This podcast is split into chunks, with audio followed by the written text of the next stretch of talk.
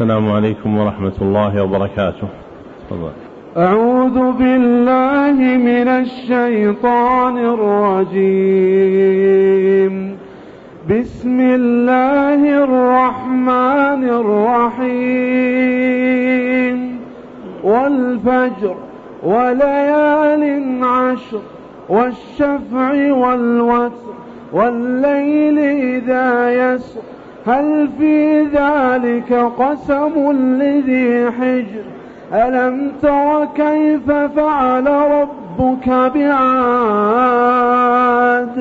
إرم ذات العماد التي لم يخلق مثلها في البلاد وثمود الذين جابوا الصخر بالواد وفرعون ذي الأوتاد الذين طغوا في البلاد فأكثروا فيها الفساد فصب عليهم ربك سوط عذاب إن ربك لبالمرصاد فأما الإنسان إذا ما ابتلاه ربه فأكرمه ونعمه فيقول ربي أكرمن وأما إذا ما ابتلاه فقدر عليه رزقه فيقول ربي أهانا كلا بل لا تكرمون اليتيم ولا تحاضون على طعام المسكين وتأكلون التراث أكلا لما وتحبون المال حبا جما كلا إذا دكت الأرض دكا دكا وجاء ربك والملك صفا صفا وجيء يومئذ بجهنم يومئذ يتذكر الإنسان وأنى له الذكرى يقول يا ليتني قدمت لحياتي فيومئذ لا يعذب عذابه أحد ولا يوثق وثاقه أحد. يا أيتها النفس المطمئنة ارجعي إلى ربك راضية مرضية فادخلي في عبادي وادخلي جنتي. الحمد لله الذي أنزل القرآن آيات بينات ففسره رسوله بالأحاديث الشريفات وأشهد أن لا إله إلا الله وحده لا شريك له وأشهد أن محمدا عبده ورسوله. اللهم صل على محمد وعلى آل محمد كما صليت على إبراهيم وعلى آل إبراهيم إنك حميد مجيد. اللهم بارك على محمد وعلى آل محمد كما باركت على إبراهيم وعلى آل إبراهيم إنك حميد مجيد. أما بعد فهذا المجلس السادس عشر في شرح الكتاب الأول من برنامج التفسير النبوي للقرآن وهو كتاب الأربعين المدنية في تفسير القرآن بالسنة النبوية لمصنفه صالح بن عبد الله بن حمد العصيمي. وقد انتهى بنا البيان إلى قوله الحديث الحادي والثلاثون. وقبل الشروع في بيان معانيه وكشف مغانيه يجدر رجع القول إلى جمل مما تقدم بيانه في الدرس الماضي. فإننا في الدرس الماضي قد فرغنا بحمد الله من شرح الحديث الثامن والعشرين والتاسع والعشرين والثلاثين. فأما الحديث الأول من هؤلاء الثلاثة فهو حديث أبي هريرة رضي الله عنه في تفسير قوله تعالى كلا بل ران على قلوبهم ما كانوا يكسبون وفيه أن رسول الله صلى الله عليه وسلم قال إن المؤمن إذا أذنب الذنب كانت نكتة سوداء في قلبه فإن تاب ونزع واستغفر صقل قلبه فإن زاد زادت فذلك الران الذي ذكره الله في كتابه. ثم قرأ قوله تعالى كلا بل ران على قلوبهم ما كانوا يكسبون.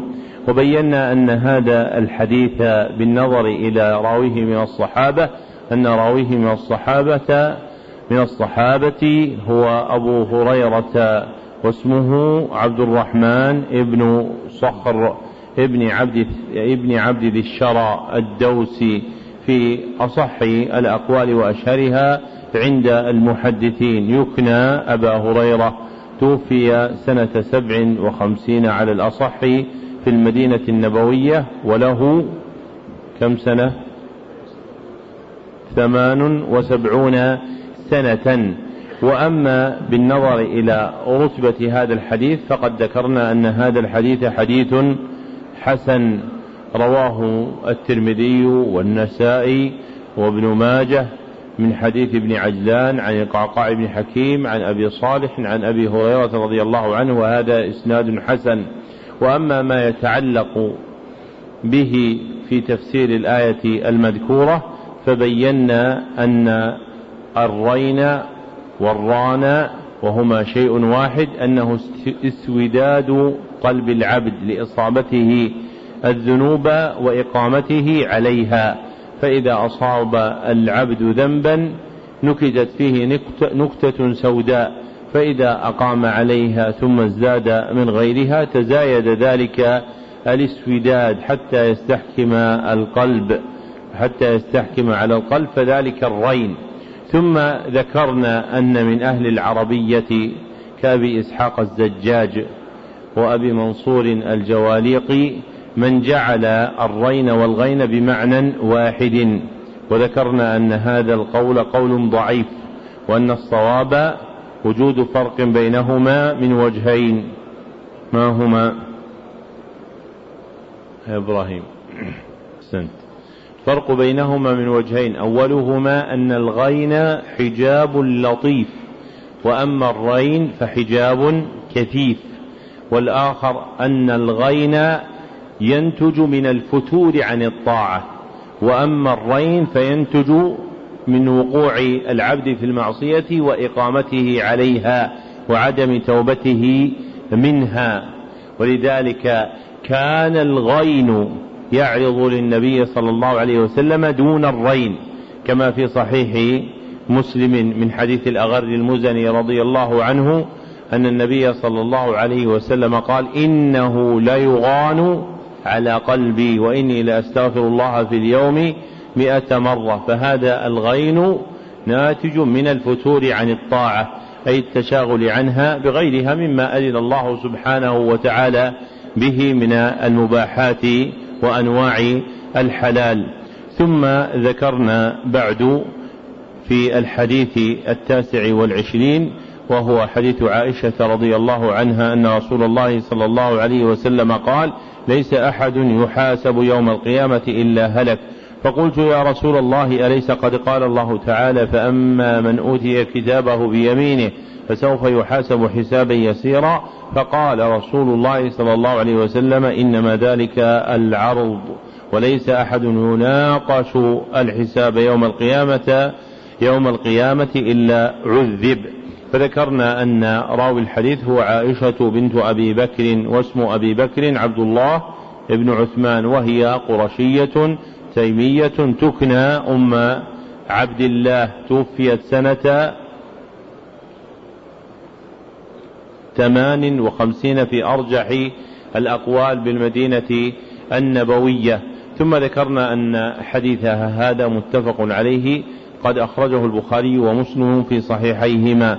ثم بينا أن الحساب في الشرع هو جميل. أحسنت أن الحساب شرعا عد أعمال العبد يوم القيامة. ثم ذكرنا أن الأدلة بينت أن الحساب قسمان هما ويؤاخذ عليه. السن ذكرنا أن الحساب نوعان أحدهما الحساب اليسير ويسمى العرض. وذلك أن الله يطلع العبد على أعماله ويقرره عليها ثم يعفو عنه. والثاني الحساب العسير وهو الذي يقرر فيه العبد على أعماله ويناقش فيها ويوبخ عليها ويؤاخذ بها. فالمذكور في قوله تعالى فسوف يحاسب حسابا يسيرا هو الأول دون الثاني. ثم ذكرنا في تاليه وهو الحديث الثلاثون في تفسير قوله تعالى واليوم الموعود وشاهد ومشهود أن هذا الحديث يروى عن أبي هريرة عند الترمذي في جامعه وأن إسناده إيش؟ نعم. لماذا؟ لأن فيه موسى بن عبيدة الربذي أحد الضعفاء.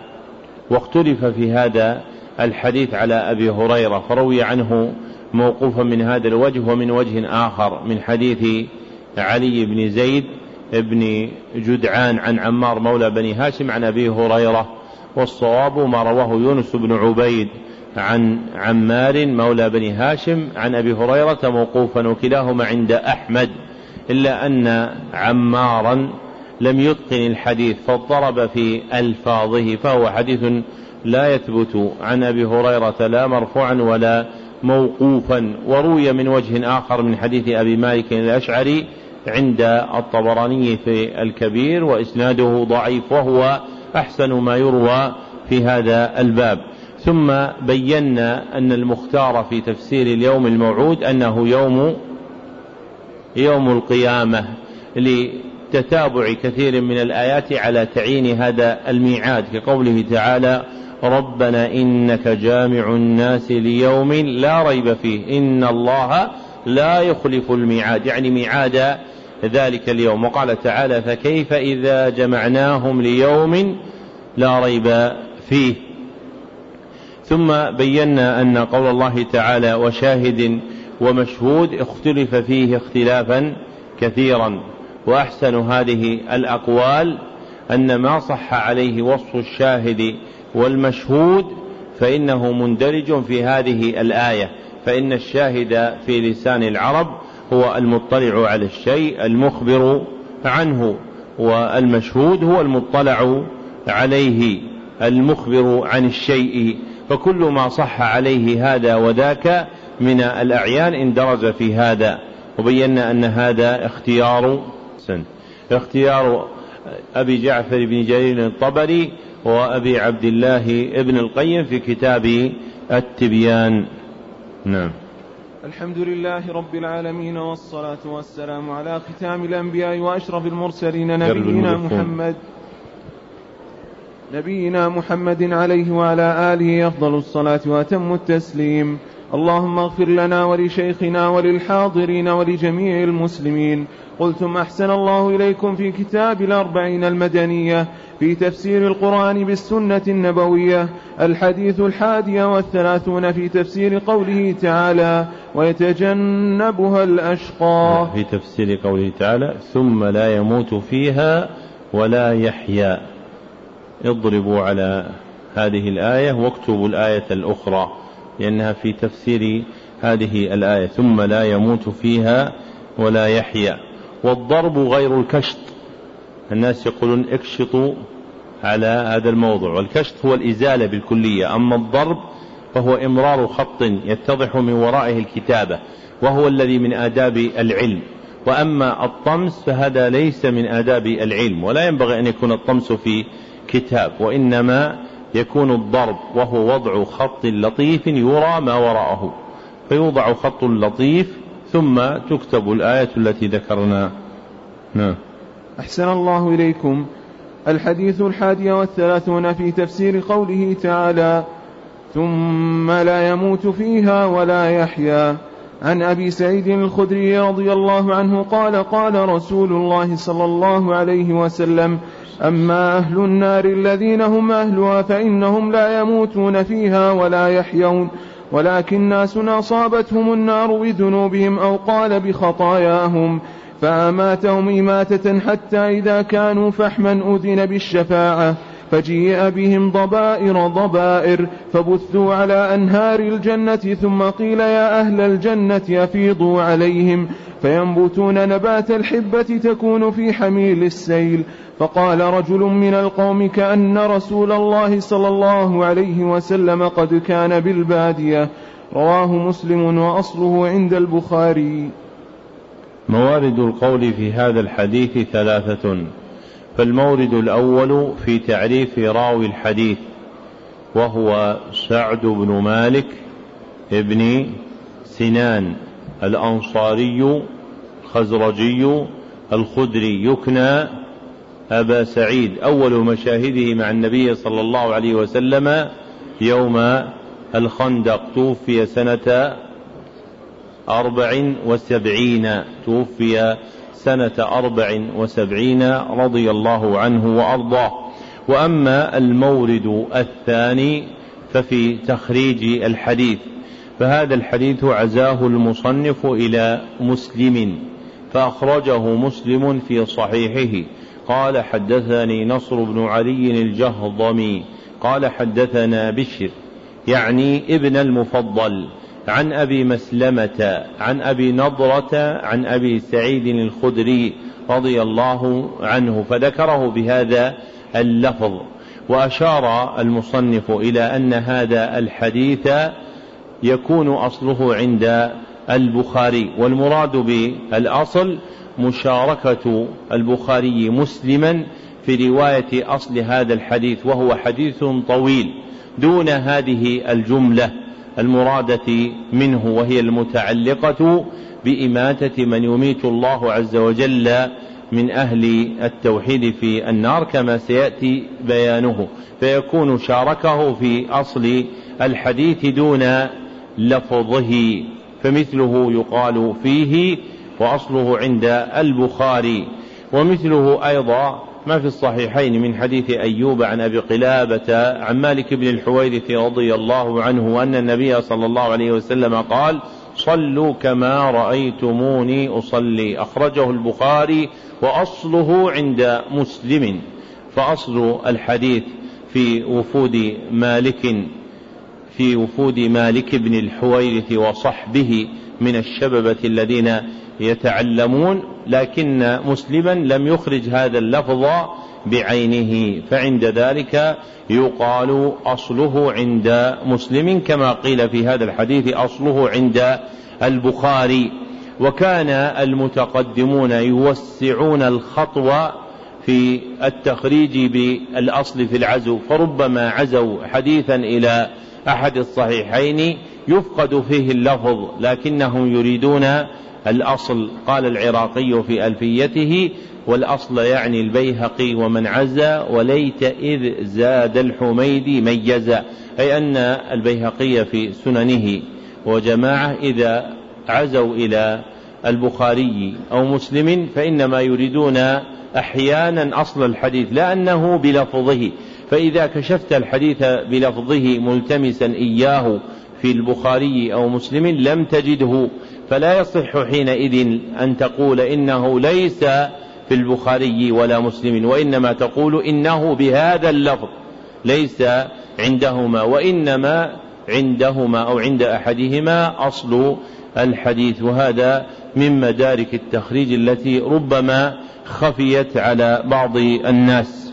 وأما المورد الثالث وهو ما يتعلق منه بتفسير الآية وهو قوله تعالى وهي قوله تعالى ثم لا يموت فيها ولا يحيا وهي خبر عمن يدخل النار. أخبر الله عز وجل فيه بأن من دخل النار لا يموت فيها ولا يحيا. وهذا الخبر جاء تصديقه في هذا الحديث في قوله صلى الله عليه وسلم أما أهل النار الذين هم أهلها فإنهم لا يموتون فيها ولا يحيون. وقوله صلى الله عليه وسلم أما أهل النار الذين هم أهلها إعلام عن نوع آخر. هم من أهل النار لكنهم ليسوا من أهلها أي أنهم ينسبون إليها باعتبار ولا ينسبون إليها باعتبار آخر. فأما نسبتها إلي نسبتهم إليها باعتبار فهي باعتبار دخولهم. وأما عدم نسبتهم إليها فهي باعتبار خروجهم.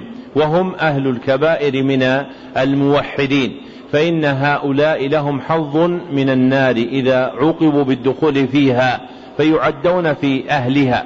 وينقطع عذابهم فيخرجون منها فلا يصح حينئذ ردهم إلى وصفهم الأول بأنهم من أهلها فاحتاط النبي صلى الله عليه وسلم في ذلك بخبره في قوله أما أهل النار الذين هم أهلها فإنهم لا يموتون فيها ولا يحيون. ثم بين النبي صلى الله عليه وسلم حال الموحدين الذين يدخلون النار وليسوا من أهلها المقيمين فيها فقال ولكن ناس أصابتهم النار بذنوبهم أو قال بخطاياهم فأماتهم إماتة حتى إذا كانوا فحما أذن بالشفاعة. فهؤلاء الموحدين الذين فهؤلاء الموحدون الذين يدخلون النار جزاء ما اقترفوه من ذنوب لم تكن لهم مكفرات لها فاستحقوا التطهير بدخول النار إذا عذبوا وفرغ من عذابهم فإنهم يموتون في النار إماتة. وهذه الإماتة اختلف فيها أهل العلم على قولين. أحدهما أنها إماتة حقيقية تزول بها الحياة. والقول الآخر أنها إماتة مجازية. فهم أحياء لكن لا إحساس لهم. فهم أحياء لكن لا إحساس لهم. فلا يصل إليهم العذاب. والقول الأول أصح وهو اختيار الحافظ النووي رحمه الله تعالى في شرح مسلم أن الإماتة إماتة حقيقية لهم. وهذه الإماتة الحقيقية مناسبة لحالهم. وهي ليست إماتة دائمة وإنما هي إماتة منقطعة. ولذلك في الصحيح يا أهل النار خلود فلا موت ويا أهل الجنة خلود فلا موت. فلا يعارض ذلك ما ورد ها هنا لأن هذه حال منقطعة والمراد الحال الدائمة. فالحال الدائمة التي تكون بعد القرار لا تتغير. فإذا استقر أهل الجنة في الجنة خلدوا فيها لا يموتون. وإذا استقر أهل النار في النار خلدوا فيها لا يموتون. وأما قبل الاستقرار فيها كالحال العارضة لأهل الكبائر فإنه يقع لهم ما يتفضل الله به عليهم من إماتتهم فيها. بعد استيفائهم العذاب. فإذا استوفوا العذاب أميتوا في النار إماتة ثم يحيون بعد ذلك ويدخلون الجنة. فإن قيل ما منفعة هذه الإماتة بعد استيفاء العذاب؟ ما منفعة هذه الإماتة بعد استيفاء العذاب؟ فما الجواب؟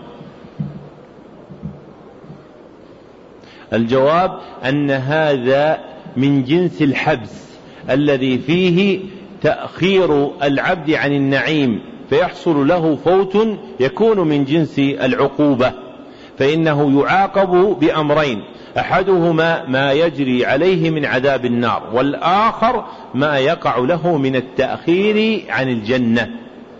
يعاقب بأمرين أحدهما ما يجري له في النار من أنواع العذاب والآخر ما يقع له من التأخير عن نعيم الجنة فإن من الجاري في العقاب عند الناس صرف أحد عن مطلوبه أو تأخيره عنه تحسيرا وتنديما له على تفريطه في طلبه من الوجه الذي يصل إليه سريعا. فيكون هذا من جنس التتمة لعقابهم لكن الله خفف عنهم فلم يدم عليهم أنواع العذاب الناري وإنما نقلهم من العذاب الناري إلى حبس في النار ثم بعد ذلك يتفضل الله سبحانه وتعالى عليهم فيأذن بالشفاعة لهم ثم يجاء بهم ضبائر ضبائر يعني جماعات جماعات فيبثون على أنهار الجنة ثم يفاض عليهم ماء الحياة فينبتون كما تنبت الحبة في حميل السيل أي ينبتون نباتا جديدا مناسبا للحال التي سينقل سينقلون لها وهي حال أهل الجنة من النعيم. فحينئذ إذا قيل هل يموت أهل النار أم لا يموتون فالجواب أن أهل النار نوعان أحدهما أهل النار الطارئون عليها.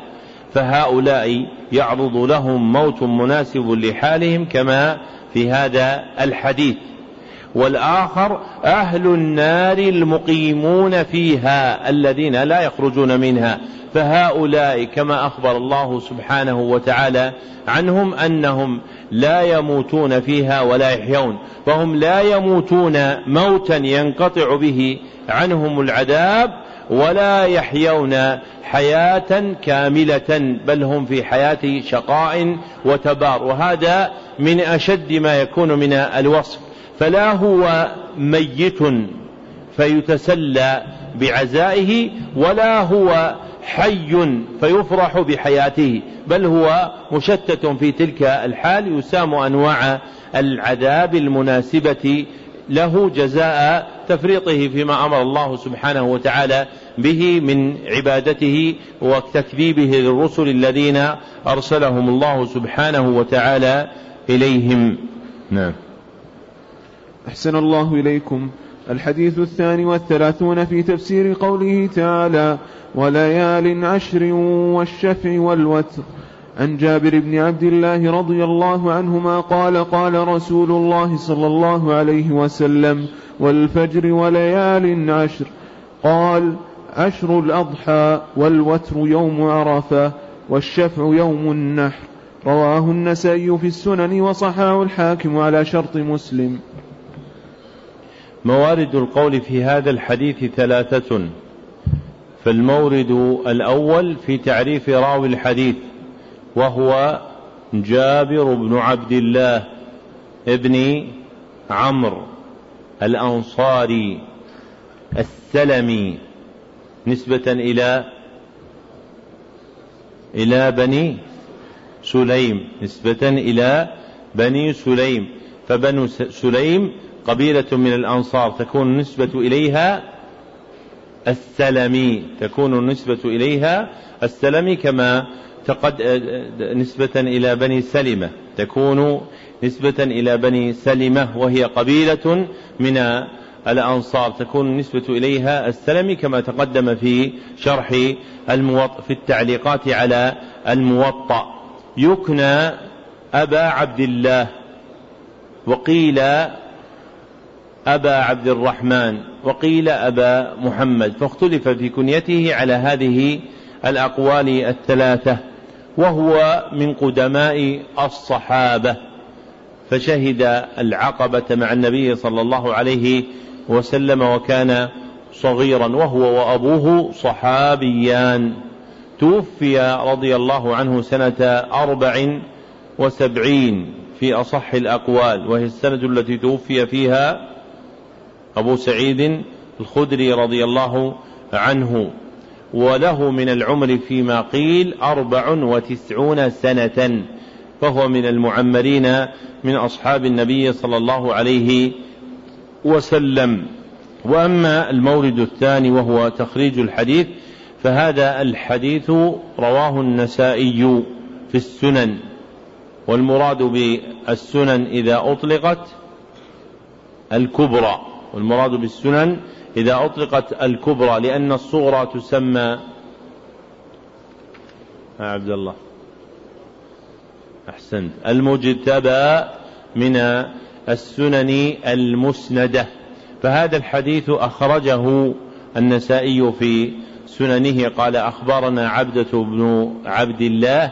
قال حدثنا زيد وهو ابن حباب. قال حدثني عقبة عن خير بن نعيم عن أبي الزبير قال حدثني خير بن نعيم عن أبي الزبير عن جابر بن عبد الله رضي الله عنه فذكره وصححه مسلم على شرط مسلم أو صححه الحاكم على شرط مسلم. وما قاله الحاكم بعيد فإنه لا يدنو إلى رتبة الصحيح وأشبه شيء أن يكون حسنا. وهو الذي ذهب إليه ابن كثير فقال في تفسيره وهذا إسناد رجاله لا بأس بهم. وقول أحد من الحفاظ لا بأس به الأصل فيه أنه يريد أنه في مرتبة الصدوق الذي يحسن حديثه إلا أن الحافظ ابن كثير قال وعندي. أن في رفعه نكارة وعندي أن في رفعه نكارة. وهو ما كما قال رحمه الله تعالى فإن هذا إسناد غريب من رواية عقبة بن عياش عن خير بن نعيم عن أبي الزبير عن جابر بن عبد الله فلم يروه الأكابر من أصحاب أبي الزبير محمد بن مسلم. بن تدرس المكي وإنما انفرد به عنه خير بن نعيم. ثم وقع في هذا الحديث اضطراب في متنه فقد أخرجه ابن جرير في تفسيره من حديث عبيد الله بن أبي زياد القطواني عن عقبة بن عياش عن خير بن نعيم عن أبي الزبير عن جابر بن عبد الله رضي الله عنه مرفوعا بقوله الشفع اليومان والوتر اليوم التالي اليوم الثالث يعني من الأيام التي تلي يوم النحر. يقصد أن العاشر والحادي عشر الشفع والثاني عشر بعدهما هو اليوم الثالث من أيام العيد في منى. وهذا يدل على أن رواة هذا الحديث لم يتقنوه فهو حديث لا يصح. وهذه من مسالك الحفاظ الجهابذة في التعليل فإن من امتزج قلبه ولحمه بمعرفة آثار النبي صلى الله عليه وسلم لم يرى أن لفظ هذا الحديث مما يجري من الجناب النبوي, النبوي وهو شبيه بما يكون من جنس كلام الفقهاء وهي مسلك من مسالك وهذا المأخذ مسلك من مسالك التعليل. بسط القول فيه أبو الفرج بن رجب في شرح علل الترمذي. فهذا لا يشبه قول النبي صلى الله عليه وسلم ففي رفعه نكرة وهذا الإسناد لا يحتمله. فكما أن الكلام العظيم يحتاج إلى مسند عظيم يسند إليه هذا الكلام حتى يقبل فكذلك الأحاديث العظام عن النبي صلى الله عليه وسلم لا تحتمل إلا من الثقات الأثبات. وكم من حديث أنكره جماعة من الحفاظ وهو يروى من حديث بعض الثقات لأن روايتهم عنه لا تحتمل. كما قال أبو بكر ابن أبي شيبة في حديث لعيسى بن يونس عن هشام بن عروة قال وعيسى ثقة من أين له هذا الحديث عن هشام بن عروة؟ يعني يبعد أن ينفرد بروايته عن هشام بن عروة ولا يكون عند أصحابه المدنيين الملازمين له. ومن مقالات الإمام مسلم رحمه الله تعالى أنه ذكر أن علامة النكرة في حديث الرجل أن يعمد إلى رجل كثير الحديث والأصحاب فيأتي عنه بما ليس عندهم. وأبو الزبير المكي له أصحاب كثير وحديث كثير ولم يروي الثقات هذا الحديث عنه بل هذه النسخة وهي رواية أبي الزبير عن جابر مما أدخلها مسلم في صحيحه من رواية ابن جريج عن أبي الزبير عن جابر ومن رواية غيره. فترك هذا الحديث وخروجه عن مسلم بل عن الكتب الستة كلها دال على وهن فيه فهذا الحديث لا يثبت عن النبي صلى الله عليه وسلم. وأما المورد الثالث وهو ما يتعلق منه بتفسير الآية وهي قوله تعالى وليال عشر والشفع والوتر وفي قراءة أخرى سبعية والوتر بكسر الواو ففيه أن العشر هي عشر الأضحى يعني العشر الأول من ذي الحجة وأضيفت إلى الأضحى لأنه آخرها وأعظمها والوتر يوم عرفة والشفع يوم النحر. فأما ما جاء في أوله وأن العشر هي عشر ذي الحجة فهذا قول جمهور أهل العلم وهو أصح الأقوال. لأن الله سبحانه وتعالى خاطب العرب بما يعقلون من المعاني القائمة عندهم. وكانت العرب ولا سيما قريش تعظم عشر ذي الحجة تعظيما بالغا. فإذا أطلقت الأيام العشر والليالي العشر فإنها عند العرب لا يراد بها إلا عشر ذي الحجة. فما ذكره بعض المتأخرين من تقوية أنها العشر الأواخر من رمضان لأن ليلة القدر فيها وهي أعظم ضعيف لأن العرب لا تعرف عشر رمضان فإن عشر رمضان إنما عظمت بالوضع الشرعي لا بالوضع العربي والقرآن خطب به عرب أقحاح بما يعرفون من أحوالهم. والدليل على كونها معروفة عندهم أن الله عز وجل ساقها منكرة.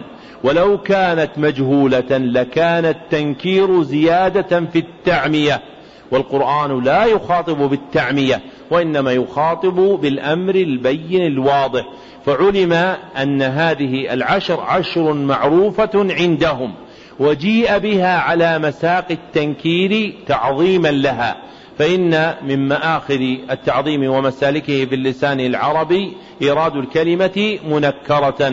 فقوله تعالى وليال عشر أي وليال عشر عظيمة. وهذه الليالي العشر هي التي تعرفها العرب وهي عشر ذي الحجة. وأما ما بعد ذلك من قوله تعالى والشفع والوتر فقد اضطرب فيه المفسرون اضطرابا كثيرا. وذكروا فيه أحاديث لا يثبت منها شيء. منها هذا الحديث ومنها حديث عند الترمذي. إن الصلاة منها شفع ووتر وهو حديث لا يصح. وذكر في هذا المعنى غيره. وأشبه شيء أن الشفع والوتر وصفان يصحان على كل عين من الأعيان الموصوفة بذلك. أن الشفع والوتر وصفان يصحان على كل من الأعيان الموصوفة بذلك فإن الشفع هو الذي يضم, يضم إليه غيره وهو المسمى في لساننا بالعدد الزوجي والوتر هو الشيء المنفرد المسمى بالعدد الفردي فكل ما صح عليه هذا الوصف فإنه مندرج في ذلك. مثاله أن الخلق الأصل فيهم الشفع أم الوتر؟ الشفع. لقوله ومن كل شيء خلقنا زوجين. والله وتر أم شفع؟ وتر. فيكون الله وتر والخلق شفع. فهذا مما يندرج في هذه الحقيقة. ومن المفسرين من أبصر وعورة القول في هذه المسألة في تفسيرها فاكتفى بسياق ما جاء فيها دون ترجيح كأبي جعفر بن جرير. ثم تبعه ابن كثير فقال ذكر ابن جرير الأقوال ولم يرجح شيئا منها.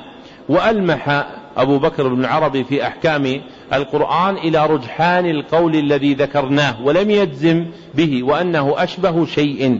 وبه جزم أبو عبد الله ابن القيم في كتاب التبيان وشيخنا ابن عثيمين رحمه الله في تفسير جزء عما وهو الموافق للوضع العربي المفهوم من القرآن لأنه إذا خلا من دليل شرعي يبين رجحان أحد الأقوال على غيرها فإنه لا مصير. عن النظر فيما يقتضيه الوضع العربي لأن القرآن قرآن بلسان عربي مبين خطب به العرب. فيكون الله عز وجل قد أقسم بكل شفع ووتر تعظيما له. وهذا أحسن الأقوال في تفسير هذه الآية. نعم. أحسن الله إليكم. الحديث الثالث والثلاثون في تفسير قوله تعالى. لحظة بارك الله فيك. ذكرت مسألة قال لي أحد من الإخوان قال لماذا هذا الكتاب فيه أحاديث ضعيفة؟ لماذا هذا الكتاب فيه أحاديث ضعيفة؟ والجواب ينبغي أن يسأل من يقع في نفسه هذا السؤال لماذا يقع في نفسك هذا السؤال؟ وعمن أخذت هذا؟ فإنك إذا نظرت في تصانيف المتقدمين وجدت أنهم يدخلون فيها الضعيف. ويقولون الحديث الضعيف خير من الرأي كما جاء عن الإمام أحمد رحمه الله تعالى. ورب حديث يكون ضعيفا عند أحد لكنه قوي عند غيره. كما أن المروي في الباب تنبغي معرفته ولو كان مضعفا. فمثلا ما ذكرناه في تفسير الليالي العشر والشفع والوتر مما ينبغي معرفته. وقد ذكر ابن العماد في شذور الذهب أن الإمام أحمد ألزم ابنه حفظ عشرة آلاف حديث. ألزم ابنه عبد الله حفظ عشرة آلاف حديث. فلما حفظها قال يا بني هذه الأحاديث لا أصل لها. لماذا؟ لأنه يستفيد منها أن هذه الأحاديث لا تثبت عن النبي صلى الله عليه وسلم. فليس كل ضعيف يطرح وما صير إليه من طرح الحديث. الضعيف لم يكن من مسالك العلماء فكان العلماء يدخلون الضعيف والصحيح في الكتب ويبينون المضعف ووجه تضعيفه وما يستنبط منه من العلم وما يصدق ذلك الاستنباط من دلائل غيره. من الكتاب أو من السنة أو من قول الصحابة رضي الله عنهم أو من إجماعهم كهذا الحديث في تفسير الليالي العشر. فإن عشر ذي الحجة نقل ابن جرير إجماع الحجة على أنه على أنها عشر ذي الحجة على مذهبه في الإجماع المعروف لكن هو قول قوي مشهور. فمثل هذا مما لا يسترب عاقل أن إدراجه مما يناسب المقام للحاجة إليه في معرفة تفسير هذه الآية مما روي فيها مضعفا فلا ينظرن أحد إلى هذه الكتب التي تدخل الضعيف نظرة قاصرة بل هي نظرة كمال. وانظر إلى كتاب بلوغ المرار بلوغ المرام. فيه أحاديث ضعيفة. أنت من أين تعرف ضعفها؟ يقول الحافظ بن حجر وإسناده ضعيف. يقول والصواب وقفه أو أنه المحفوظ أنه مرسل. والحافظ قال في مقدمته وقد حررته تحريرا بالغا ليكون من يحفظه بين أقرانه نابغا. أفترى أن ما وقع فيه يخالف التحرير البالغ؟ كلا. لا يكون مخالفا للتحرير البالغ لكن الحالة التي أنت فيها هي التي تخالف التحرير البالغ. ولذلك تجد أن الحفاظ أشاروا إلى إدخالهم الضعيف. أبو داود لما صنف السنن ثم قال في آخر رسالته في أثناء رسالته في آخر جملته المعروفة لأهل مكة وما كان فيه من وهن شديد بينته فهو يذكر أنه يدخل فيه الضعيف ويبينه. نعم. أحسن الله إليكم. الحديث الثالث والثلاثون في تفسير قوله تعالى إذ انبعث أشقاها. عن عبد الله بن زمعة رضي الله عنه أنه سمع النبي صلى الله عليه وسلم يخطب وذكر الناقة والذي عقر فقال رسول الله صلى الله عليه وسلم إذ انبعث أشقاها. انبعث لها رجل عزيز عارم منيع في رهطه مثل أبي زمعة الحديث متفق عليه. موارد القول في هذا الحديث ثلاثة. فالمورد الأول في تعريف راوي الحديث وهو عبد الله ابن زمعة ابن الأسود القرشي الأسدي. صاحب النبي صلى الله عليه وسلم وتوفي قديما سنة خمس وثلاثين يوم الدار عند قتل عثمان رضي الله عنه وذكر أنه تأخرت وفاته إلى ليالي الحرة وهي سنة ليالي الحرة سنة كم؟ سنة سنة ثلاث وستين لكن الصحيح أنه توفي سنة خمس وثلاثين وأن الذي توفي يوم الحرة إنما هو ولده يزيد. وأما المورد الثاني وهو في تخريج الحديث فهذا الحديث فهذا الحديث متفق عليه. أخرجه البخاري في صحيحه قال حدثنا موسى بن إسماعيل قال حدثنا وهيب قال حدثنا هشام عن أبيه أن عبد الله بن زمعة أخبره فذكر الحديث بهذا اللفظ أخرجه البخاري أيضا قال حدثنا الحميدي قال حدثنا سفيان قال حدثنا هشام فذكره بإسناده وأخرجه مسلم في صحيحه من حديث ابن نمير عن هشام بن عروة عن أبيه. عن عبد الله بن زمعة رضي الله عنه. وأما المورد الثالث وهو بيان ما يتعلق منه بتفسير الآية وهي قوله تعالى إذ انبعث أشقاها فقد أخبر النبي صلى الله عليه وسلم عن ذلك المنبعث فقال انبعث لها أي للناقة التي جعلها الله آية لثمود رجل عزيز يعني قليل المثال عارم أي ذو شدة مع شراسة أي ذو شدة مع شراسة منيع في رهطه أي له مقام كريم وعظمة عند قومه مثل أبي زمعة وأبو زمعة هذا هو جد عبد الله واسمه الأسود ابن المطلب الأسدي. وكان رجلا قويا سديد الرأي مطاعا في قومه عمر حتى قارب المئة وتوفي بعد يوم بدر كافرا ولم يكن ممن خرج يوم بدر وإنما قتل أبوه أو قتل ابنه زمعة والد عبد الله يوم بدر. وأما هو فكان شيخا فانيا هرما كبيرا فلم يخرج. فذكر النبي صلى الله عليه وسلم أن قاتل الناقة الذي انبعث لها كانت هذه حاله في قومه وهو قدار بن سالف. فقد ذكر نقلة الأخبار من العرب أن ذلك الرجل من قوم صالح اسمه قدار بن قدار ابن سالف بقاف فدال فألف فراء. وكان كما أخبر الله عز وجل عنه أشقاهم فقوله تعالى إذ انبعث أشقاها أي أشقى تلك القبيلة. فكان أشقاها هو هذا الرجل. وكان من شقائه أن بادر إلى عقر الناقة فتعاطى ذلك فعقر الناقة فاستوجب قومه العذاب بذلك فكان شؤما عليهم.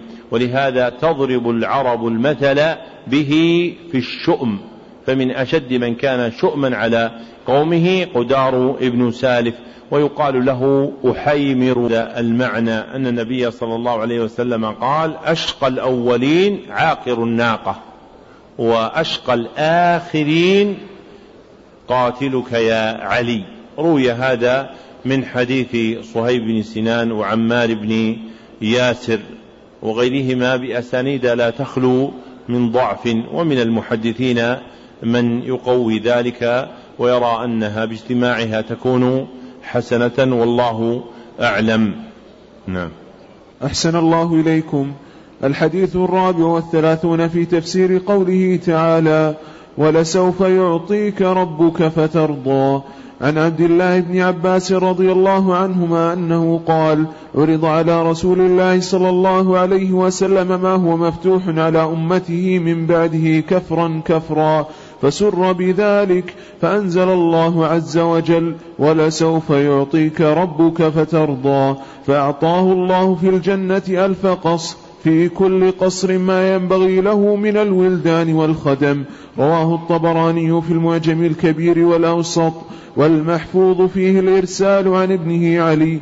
ذكره أبو زرعة وأبو حاتم الرازيان. موارد القول في هذا الحديث ثلاثة. فالمورد الأول في تعريف راوي الحديث وهو عبد الله ابن عباس ابن عبد المطلب القرشي الهاشمي.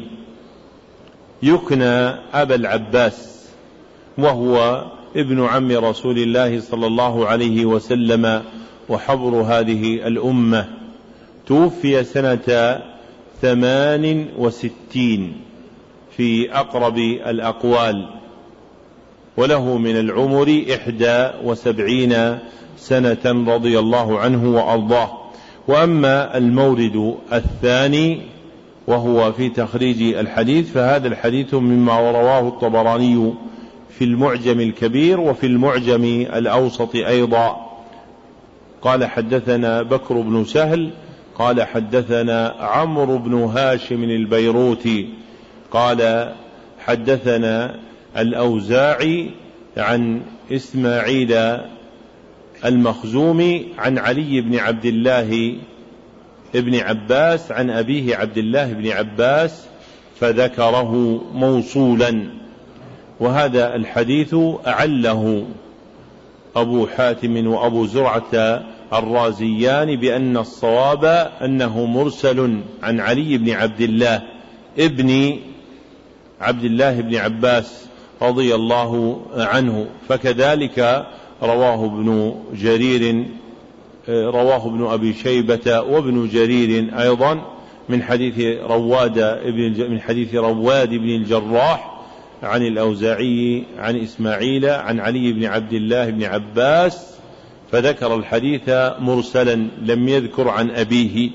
والحديث المرسل من أنواع الحديث الضعيف كما تقدم فهذا الحديث لا يثبت مرفوعا.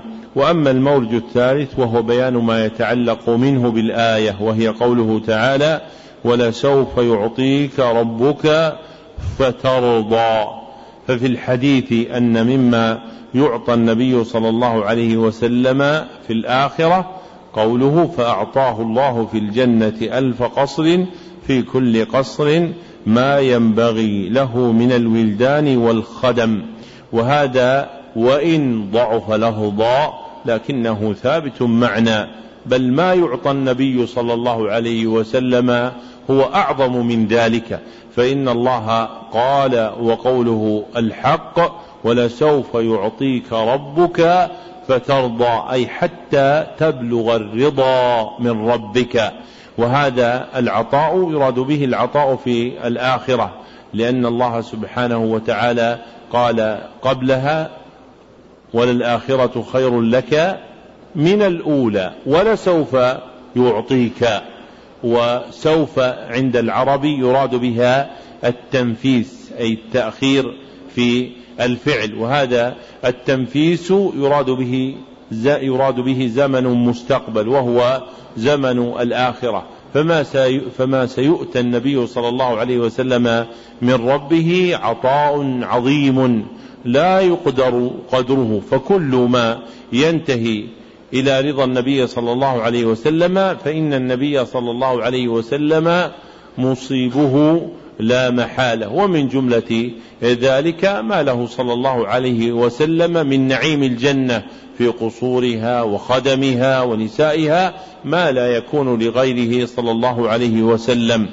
وقوله في الحديث عرض على رسول الله صلى الله عليه وسلم ما هو مفتوح على أمته من بعده كفرا كفرا يعني قرية قرية. فالكفر اسم للقرية. فلماذا سميت القرية كفرا؟ تستر إيش؟ يعني أن البيوت والخلق المقيمين فيها يغطون تلك الأرض فسميت كفرا لذلك. سميت القرية كفرا لأن الكفر في الوضع العربي هو التغطية. فالبقعة من الأرض إذا بنيت عليها بيوت وامتزج عليها الخلق فصارت قرية سميت كفرا لأن هذه البقعة من الأرض سترت بمن استقر عليها من الخلق وما أقاموا عليها من البنيان. ونظير هذا أن من ألفاظ العرب في الدلالة على العامة تسميتهم بالدهماء فإن الدهم هو التغطية.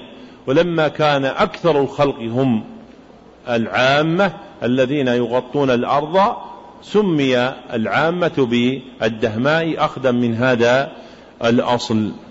نعم. أحسن الله إليكم. الحديث الخامس والثلاثون في تفسير قوله تعالى وأخرجت الأرض أثقالها. عن أبي هريرة الدوسي رضي الله عنه قال قال رسول الله صلى الله عليه وسلم تقيء الأرض أفلاذ كبدها أمثال الأسطوان من الذهب والفضة. فيجيء القاتل فيقول في هذا قتلت ويجيء القاطع فيقول في هذا قطعت رحمي ويجيء السارق فيقول في هذا قطعت يدي ثم يدعونه فلا يأخذون منه شيئا. رواه مسلم. موارد القول في هذا الحديث ثلاثة فالمورد الأول في تعريف راوي الحديث وهو من؟ يا أخي؟ سنت عبد الرحمن ابن صخر ابن عبد ذي الشرى الدوسي يكنى أبا هريرة توفي سنة سبع وخمسين وله من العمر ثمان وسبعون سنة. وأما المورد الثاني وهو في تخريج هذا الحديث فهذا الحديث فهذا الحديث أخرجه مسلم في صحيحه. قال حدثنا واصل بن عبد الأعلى وأبو كريب ومحمد بن يزيد الرفاعي واللفظ لواصل قالوا حدثنا محمد بن فضيل عن أبيه عن أبي حازم عن أبي هريرة رضي الله عنه وهو ممن فرد به مسلم عن البخاري فلم يروه البخاري عن في صحيحه وإنما رواه مسلم وحده. وأما المورد الثالث وهو بيان ما يتعلق منه بتفسير الآية وهي قوله تعالى وأخرجت الأرض أثقالها. فإن هذا الإخراج هو المذكور في قوله تقيء الأرض أفلاذ كبدها. والقيء هو إخراج ما في الجوف. فقيء الأرض إخراجها ما في جوفها. ومن جملة مما ومن جملة ما في جوفها أفلاذ كبدها. وأفلاذ الكبد هي قطعها وواحدتها إيش؟ فلدة ولا فلدة فلذة كسدرة واحدها فلذة. كسدرة والأصل أنها لا تقال إلا في قطع كبد البعير. فلا يقال فلذة الكبد إلا كان المراد به كبد البعير. لماذا؟ لأن الإبل أعز مال العرب.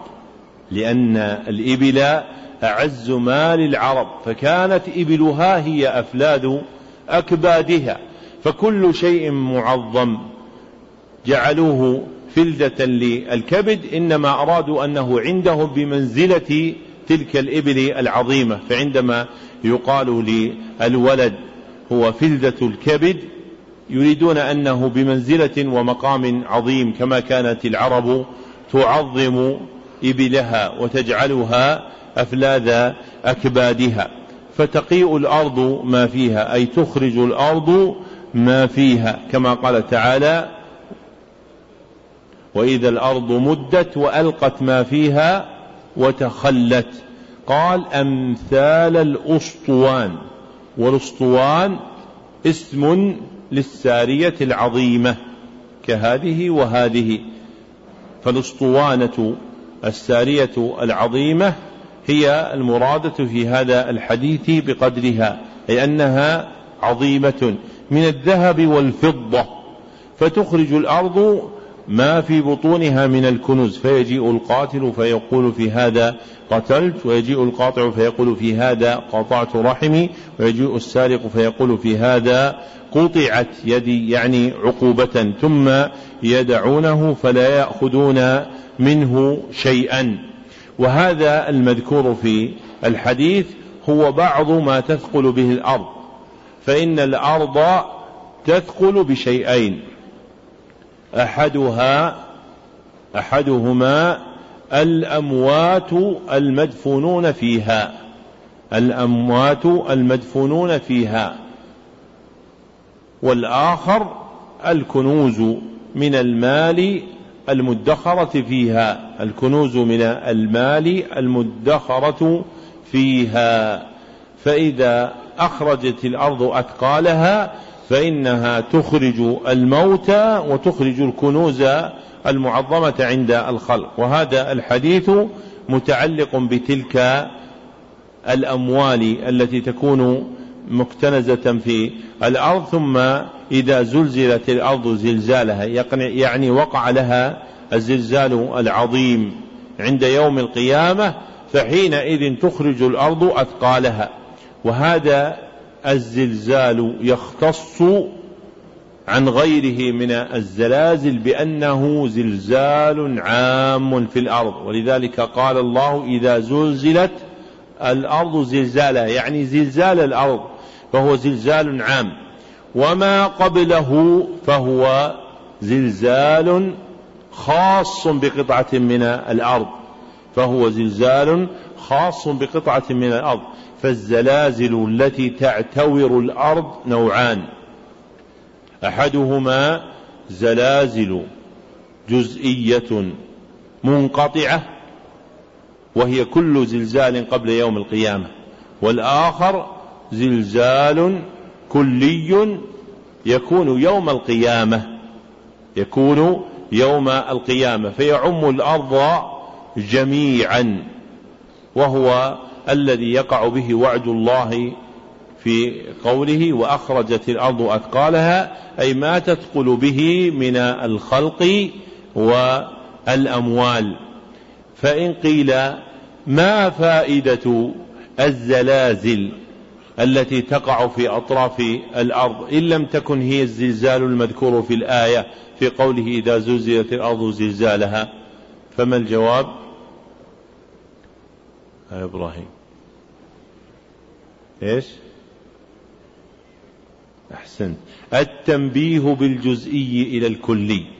فإنه تقدمة لذلك الزلزال الأعظم.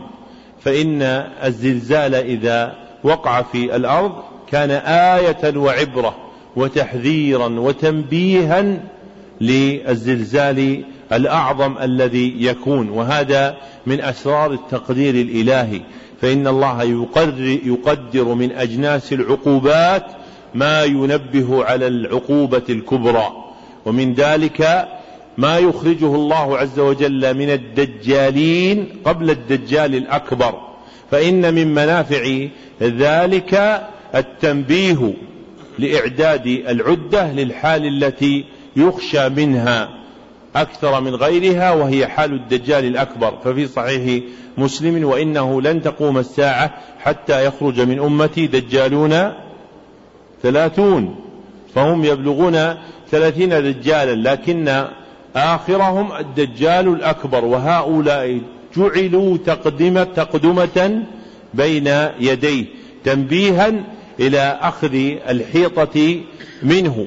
ومن أخذ الحيطة اجتناب الشبه التي يلقيها على الخلق. فإذا عود الإنسان نفسه النأي عن الشبه التي يلقيها الدجالون نأى بنفسه عن الدجال الأكبر. ومن أقبل بقلبه على شبهات المشبهين فإنه يخشى عليه أن يقبل على الدجال الأكبر. فعند أبي داود بسند حسن أن النبي صلى الله عليه وسلم قال إذا سمع أحدكم بالدجال فلينأى عنه. يعني فليبعد عنه. فإن الرجل ليأتيه وهو مؤمن فيتبعه لما يرى من الشبهات. يأتيه متكلا على إيمانه مغترا به فإذا رأى ما عنده من الشبهات اتبعه. وكما يدفع الدجال الأعظم بهذا فإن الدجاجلة الذين هم دونه يدفعون بهذا. وكم من دجال في بيوتنا؟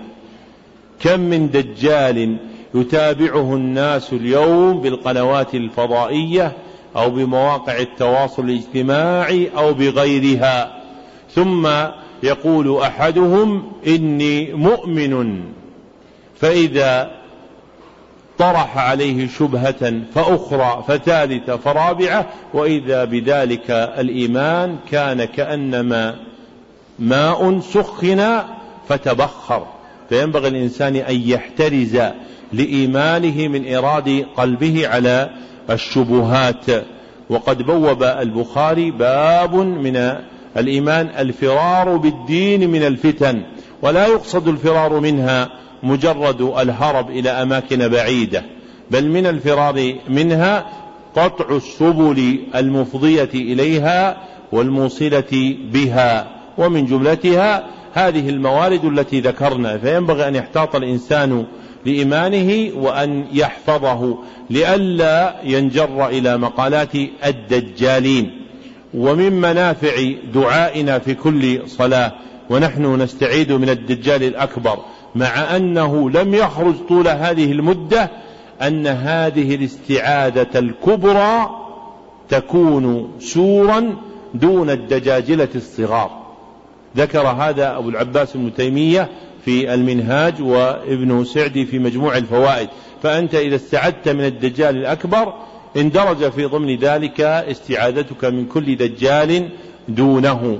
فهذا من جملة المعنى الذي اتصل القول به فيما ذكر من قول الله تعالى إذا زلزلت الأرض زلزالها وأخرجت الأرض أثقالها. وهذا آخر البيان على هذه الجملة من الكتاب. وبقيت منه خمسة أحاديث نأتي عليها بإذن الله تعالى في درس الليلة بين العشاءين. وفق الله الجميع ما يحب ويرضى والحمد لله رب العالمين.